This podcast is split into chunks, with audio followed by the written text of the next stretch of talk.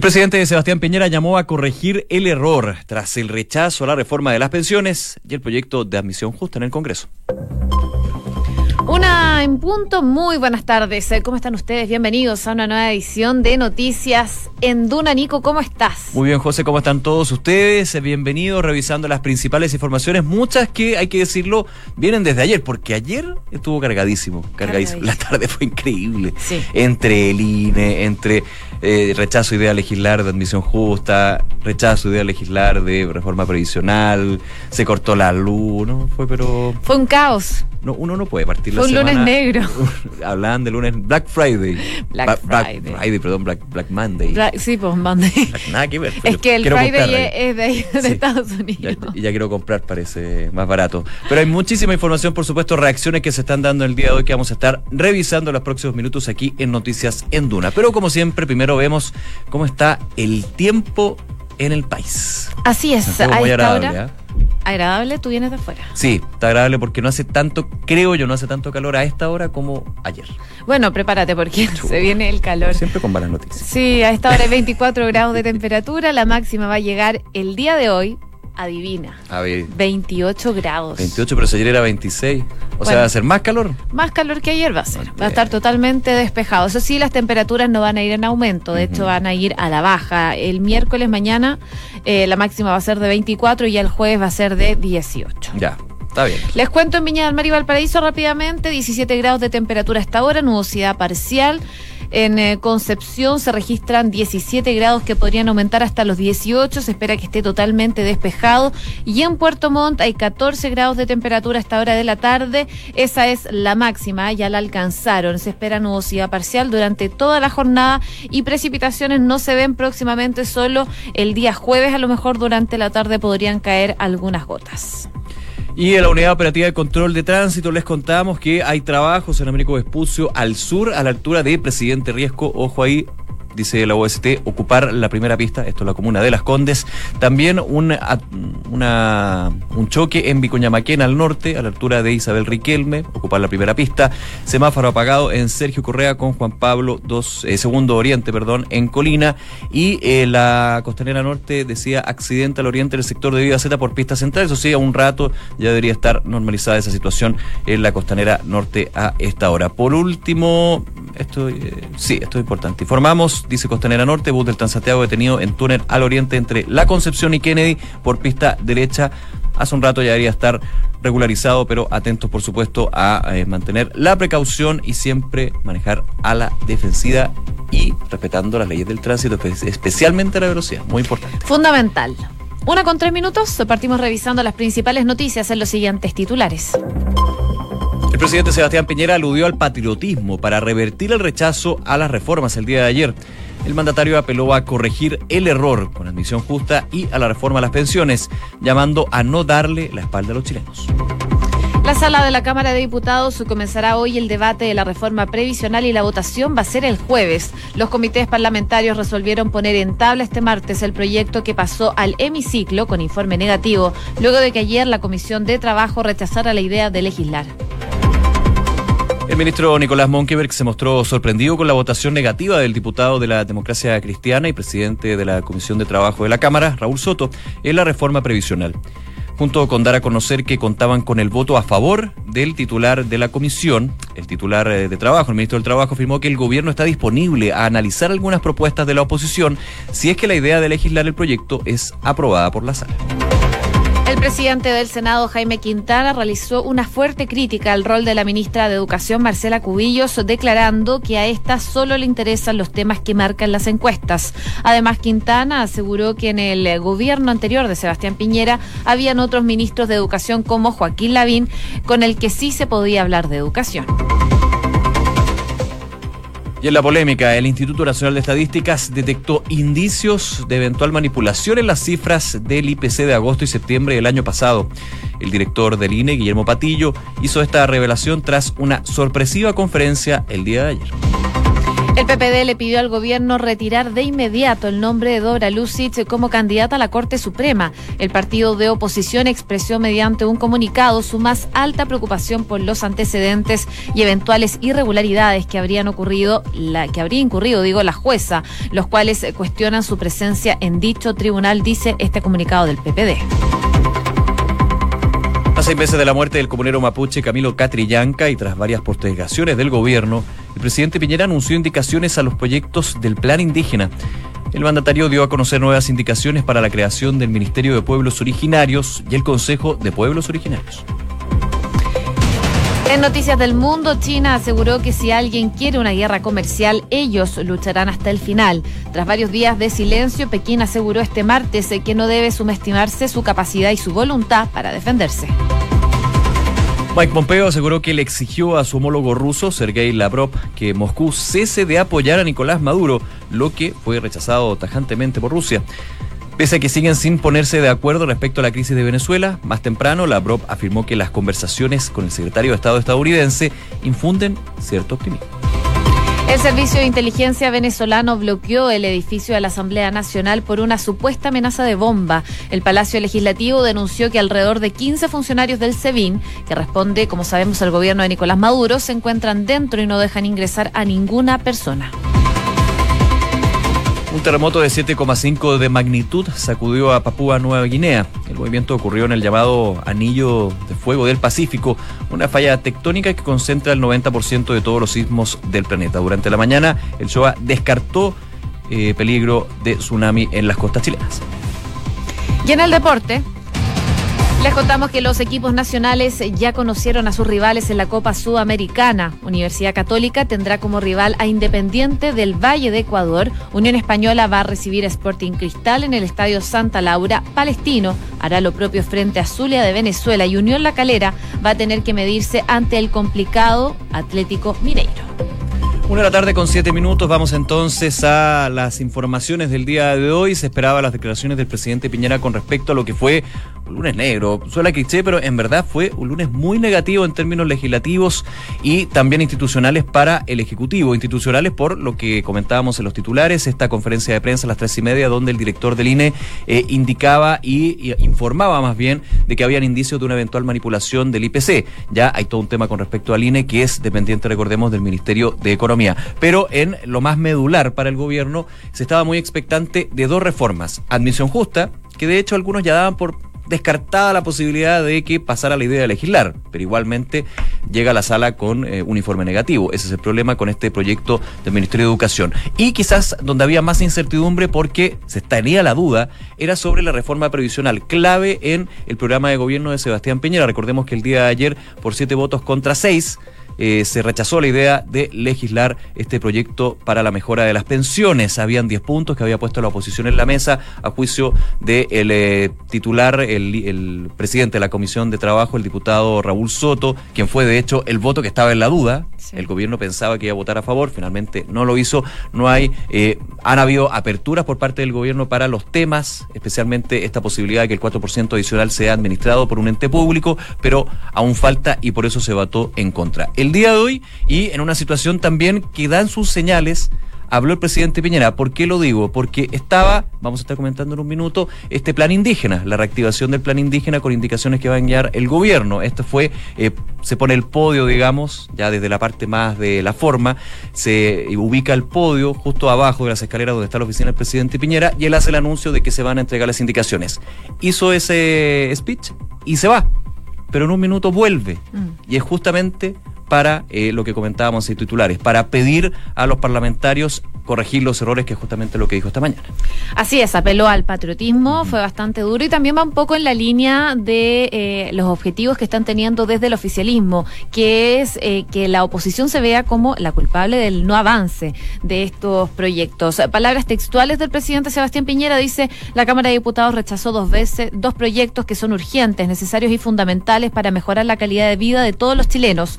¿Qué significa estos rechazos? El rechazo a la reforma previsional significa negar a 1,6 millones de hombres y mujeres chilenas que están pensionados y que reciben las pensiones básicas o el aporte previsional solidario un justo y necesario reajuste. Y en cuanto a lo que pasó en la Comisión de Educación, él habla de lo que significa esto y él, eh, el presidente asegura que es desconocer, negar el valor del mérito, el esfuerzo, del trabajo de nuestros estudiantes, el cual es valioso y debe ser considerado en los procesos de admisión. Como les decía entonces, estos, estas declaraciones que hace el presidente Sebastián Piñera el día de ayer van en la línea con la estrategia que ha tomado la moneda de hacerle pagar los costos políticos finalmente a la oposición. Además, estas declaraciones eh, recordaron a algunos en el gobierno a las que utilizó durante el año pasado cuando calificó de antipatriotas a los sectores de oposición, lo que a lo mejor más que eh, ayudar para seguir avanzando los debates legislativos, esto podría entorpecer las relaciones que está teniendo el gobierno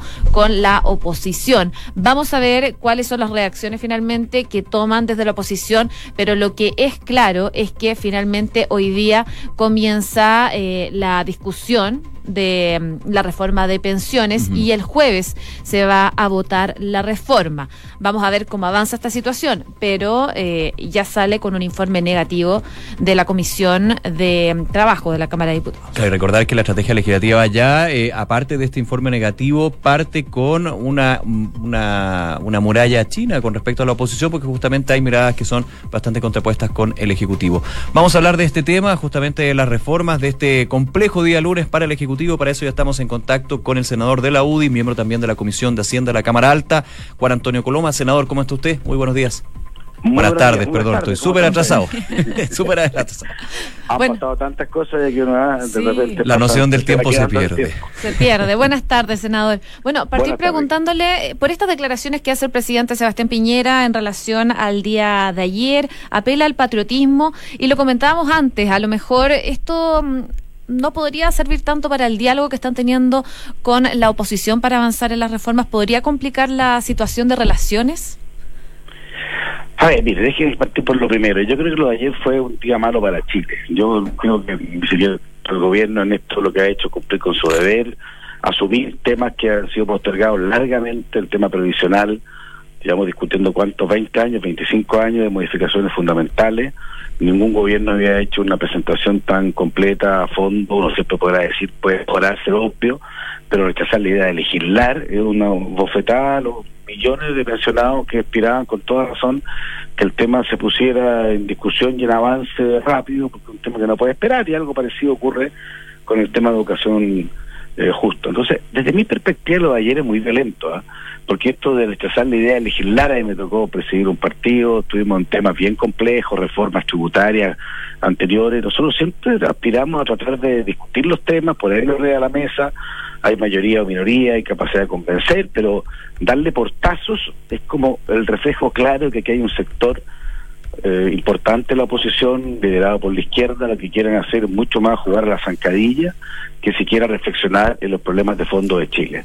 Usted me dice, ¿dificulta la lógica de acuerdo? Obvio que lo dificulta, porque uno se da cuenta que ya no se trata de tener buenos o malos argumentos, sino que hay algunos que lo que quieren hacer es simplemente, creen, yo creo que están equivocados, que eso de alguna manera hace trastabillar eh, a quien detenta la autoridad. Entonces, ¿está mal el presidente Piñera al hablar de patriotas y antipatriotas nuevamente? No, está bien en el sentido de que lo que yo, por eso, no, yo parto diciendo que lo malo, lo, lo, lo, lo, grave es malo para Chile, no para el gobierno.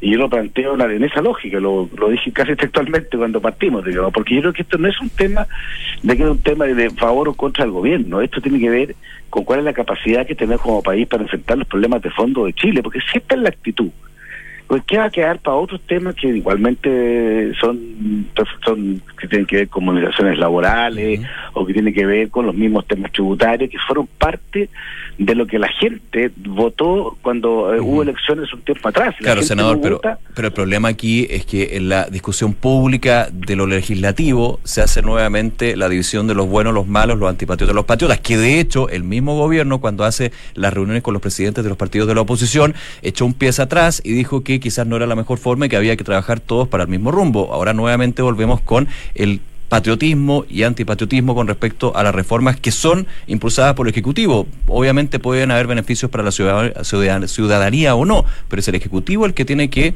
negociar con la oposición, como ha sido siempre el trabajo del Congreso, ¿no? Sí, pero pasa, mire, como, como todo ser humano y como toda la vida, aquí también hay sentimientos. Yo por lo menos creo que uno no puede desapegarse de aquello, digamos. Aquí, si tú me preguntas, yo jamás se me pasó por la mente, honestamente, que se pudiera rechazar la legislar en esa materia. Porque creo que era tan contundente, relevante, significativo la necesidad de modificar y mejorar ese sistema de, de, pensiones, que dije yo, bueno, cualquier cosa que la izquierda esté planteando más dura va a caer por la racionalidad mínima que tienen grupos que han sido ejes de la transición en su momento y el entendimiento en el país. Entonces, por eso que yo entiendo la reacción presidencial en colocarlo, no una lógica, esto no es una lucha de los antigobiernistas contra los gobiernistas, esto es una lucha mucho más profunda respecto de los que quieren que contribuir entre todos a hacer un país mejor o simplemente quieren quedarse pegados con temas del pasado. ¿Qué, qué, qué significa esto de no querer legislar? O sea, es una negociación. O sea, usted hay un, mira, hay un millón y medio de personas que tienen un beneficio directo, directo, rápido, aprobado este proyecto eh, de, en materia de pensión y cuatro millones y medio respecto a los cuales nos cambia el sistema de previsión futura. Esto es lo que el gobierno, el gobierno de Chile lo intentó. Ojo, con ideas no tan distintas que esto. No, bastante parecidas.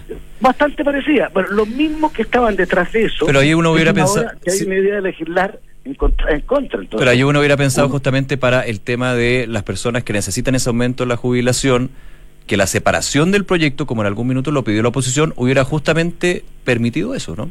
No, yo, yo encontraría que hubiera sido un crimen de separar el crimen político, o sea, pero haber separado la, idea, porque aquí esto no es un problema que el tema tradicional esté en crisis por un sector.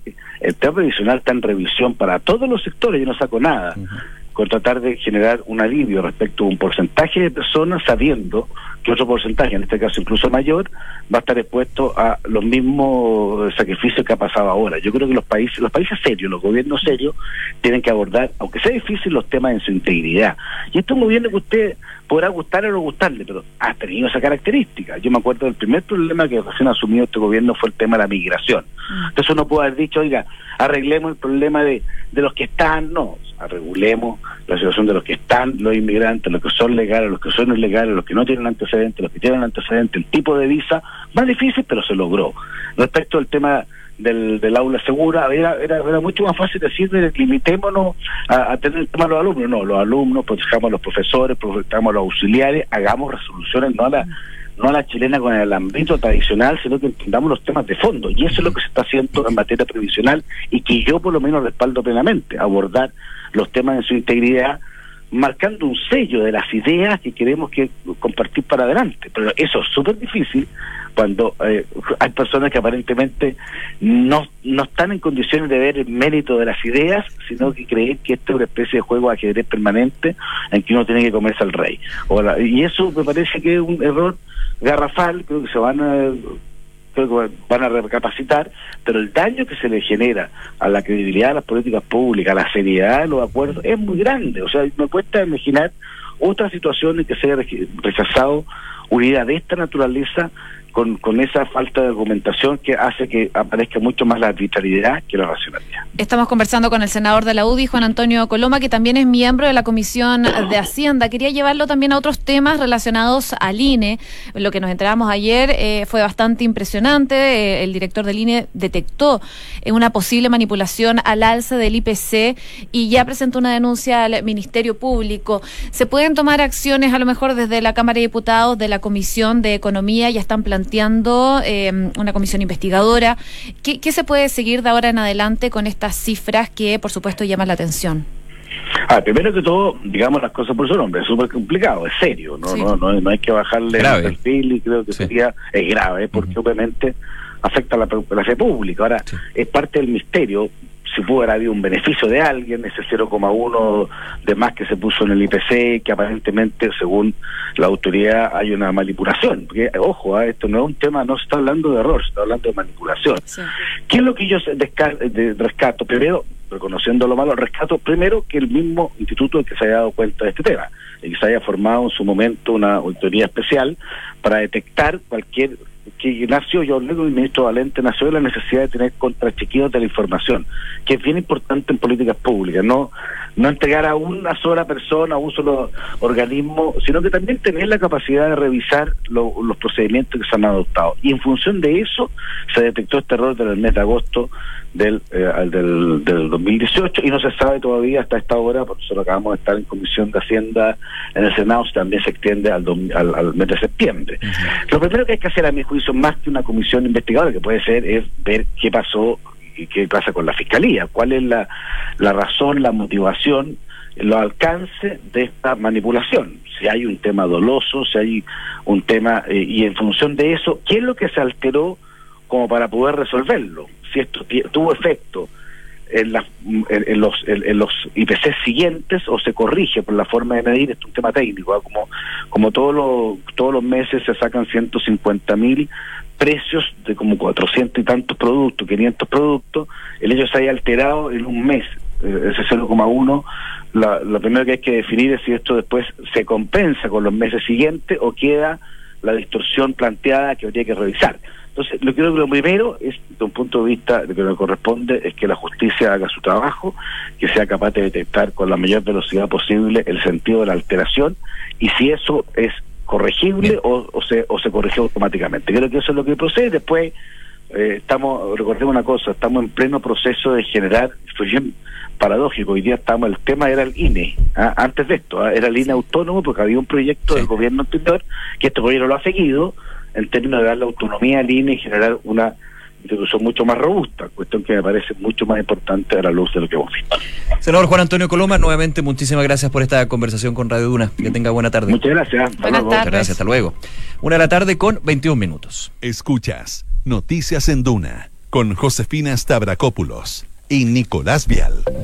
Oye, la situación de Dora Lucic sigue dando mucho que hablar, siguen las reacciones, no para. Y ahora es el PPD, el Partido por la Democracia, que emitió un comunicado en el que le está pidiendo al gobierno que retire el nombre de Dora Lucic como eh, candidata a la ministra de la Corte Suprema y cuya nominación hoy se debate en el Senado, mañana se vota. Y eh, de hecho, no solo desde la oposición están pidiendo que se baje este nombre o que se vote negativamente, también desde el oficialismo. Ayer sabíamos que la presidenta de la UDI, Jacqueline Van Rieselberghe, también tenía dudas de eh, la nominación de Dora Lucic. Ella no llamaba directamente a bajar esta nominación, pero sí eh, a votar negativamente sobre este nombre. Todo esto, como sabemos, a raíz de una serie de antecedentes que han surgido a través de la prensa en contra de la magistrada, haciendo lo último este informe judicial que, de hecho, lo dio a conocer el diario La Tercera y donde se revela que Lucic hizo gestiones para recomendar a John Campos como notario interino de San Miguel.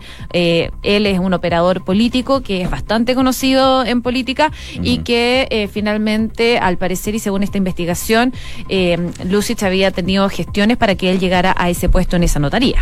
Paradójico también porque es el PPD quien impulsó el nombre de Dobra Lucic como eventual eh, ministra de la Corte Suprema. No solamente el PPD, de hecho ahí estuvo el senador Guillo Girardi, uno de los que impulsó el nombre, eh, otros más también de la oposición. De hecho, por eso también se hablaba de una carta que eh, iba a ser bien rápido el, nombramiento, en términos de que había una digamos, un consenso entre la oposición y el oficialismo con respecto a la figura de la ministra, que desde el punto de vista judicial, yo estaba preguntando, una muy buena eh, ministra de la Corte de Apelaciones, una muy buena ministra, pero que aparecen estos elementos. Ojo, ayer, invitados a eh, aprovechar esta entrevista de Duna.cl, ayer en nada personal, específicamente en Estado Nacional, ese subsegmento que tiene junto con Canal 24 Horas, estuvo el vocero de la Corte Suprema, Lamberto Cisternas, y María José Ochea y Matías del Río le preguntaban, oiga, pero esto de tener operadores judiciales, políticos, y él decía que es algo habitual, algo normal. El punto es, ahí uno ve si toma o deja el contacto que puede tener estas personas que te pueden levantar de alguna manera en la carrera funcionaria. No es ilegal, no es irregular, decía el ministro Cisternas, pero evidentemente lo que lleva a no sé, quiero ser súper respetuoso, pero en este tipo de casos al pago de favores posteriori, evidentemente es distinto. Eso es justamente lo que pesa con más fuerza en la situación de Luces. Yo no estoy diciendo que haya pagado favores, ¿ah? eso es parte de una investigación. Pero en condicional, claro, si trató de, y recomendó más de 17 veces, entiendo, a John Campos como notario para un lugar evidentemente la susceptibilidad de este caso es bien complejo. Eso desde el punto de vista judicial. El tema político, claro, tú lo dices, van a eh, votar entonces por eh, la eventual candidatura, o sea, más que candidatura, si va a ser o no, pero al parecer, de hecho, ya el gobierno que estaba fielmente a la figura de Dora Lucic ya se ha, se ha como quedado a un lado, dice, esto es decisión de los senadores, a mí no me mire, así que pierde bastante apoyo la ministra de la Corte de Apelaciones para llegar a la máxima magistratura. Una con 25 se nos quedaron algunos temas en el tintero, pero eh, por supuesto los revisamos en los titulares. El presidente Sebastián Piñera aludió al patriotismo para revertir el rechazo a las reformas. El mandatario apeló a corregir el error con admisión justa y la reforma a las pensiones y llamó a no darle la espalda a los chilenos. La sala de la Cámara de Diputados comenzará hoy el debate de la reforma previsional y la votación será el día jueves. Los comités parlamentarios resolvieron poner en tabla este martes el proyecto que pasó al hemiciclo con informe negativo, luego que ayer la Comisión del Trabajo rechazara la idea de legislar. El presidente del Senado, Jaime Quintana, realizó una fuerte crítica al rol de la ministra de Educación, Marcela Cubillos, declarando que a esta solo le interesan los temas que marcan las encuestas. Además, Quintana aseguró que en el gobierno anterior de Sebastián Piñera habían otros ministros de Educación como Joaquín Lavín, que con él se podía hablar de educación.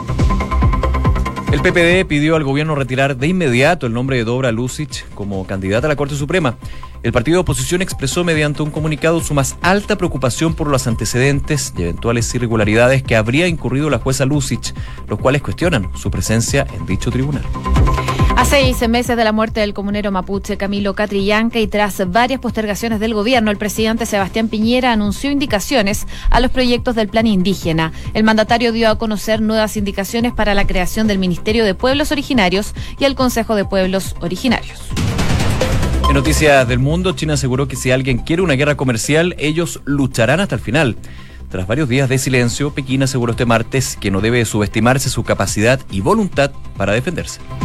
Mike Pompeo aseguró que le exigió a su homólogo ruso Sergei Lavrov que Moscú cese el apoyo a Nicolás Maduro, lo que fue rechazado tajantemente. Pese a que siguen sin ponerse de acuerdo respecto a la crisis en Venezuela, más temprano Lavrov afirmó que las conversaciones con el secretario de Estado estadounidense infunden cierto optimismo. El Servicio de Inteligencia venezolano bloqueó el edificio de la Asamblea Nacional por una supuesta amenaza de bomba.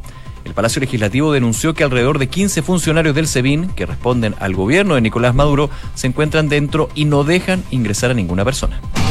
Y en el deporte, los equipos nacionales ya conocieron a sus rivales en la Copa Sudamericana. Universidad Católica tendrá como rival Independiente del Valle de Ecuador. Unión Española va a recibir Sporting Cristal en el Estadio Santa Laura. Palestino hará lo propio frente a Zulia de Venezuela y Unión La Calera deberá medirse ante el complicado Atlético Mineiro. De la tarde con 27 minutos. En Credicorp Capital te dan acceso a una red exclusiva de oportunidades de inversión que satisface los objetivos de los clientes más exigentes. Son parte del grupo financiero Credicorp con más de un siglo de trayectoria en Latinoamérica y más de 30 años en Chile. Credicorp Capital, excelencia en inversiones. Inmobiliaria Armas, empresa líder en la industria con más de 50 años de trayectoria, te invita a conocer e invertir en sus múltiples y atractivos proyectos inmobiliarios de alta plusvalía. Conoce más en iarmas.cl.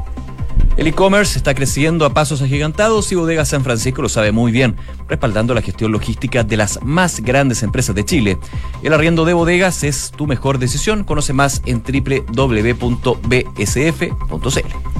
Si tu panorama de fin de semana es cortar el pasto, a tu vida le falta Honda. Aprovecha con Banco Vice y compra tu auto Honda de 3 a 24 cuotas sin interés, pagando con tus tarjetas de crédito. Conoce los detalles en bancovice.cl. Banco Vice simple para ti. Una de la tarde con 28 minutos. Terminamos Noticias en Duna. Gracias por acompañarnos. Invitados a revisar nuestros contenidos en duna.cl y a seguir a nuestra sintonía porque en minutos ya viene información privilegiada y luego la tercera PM. Que esté muy bien. Buenas tardes.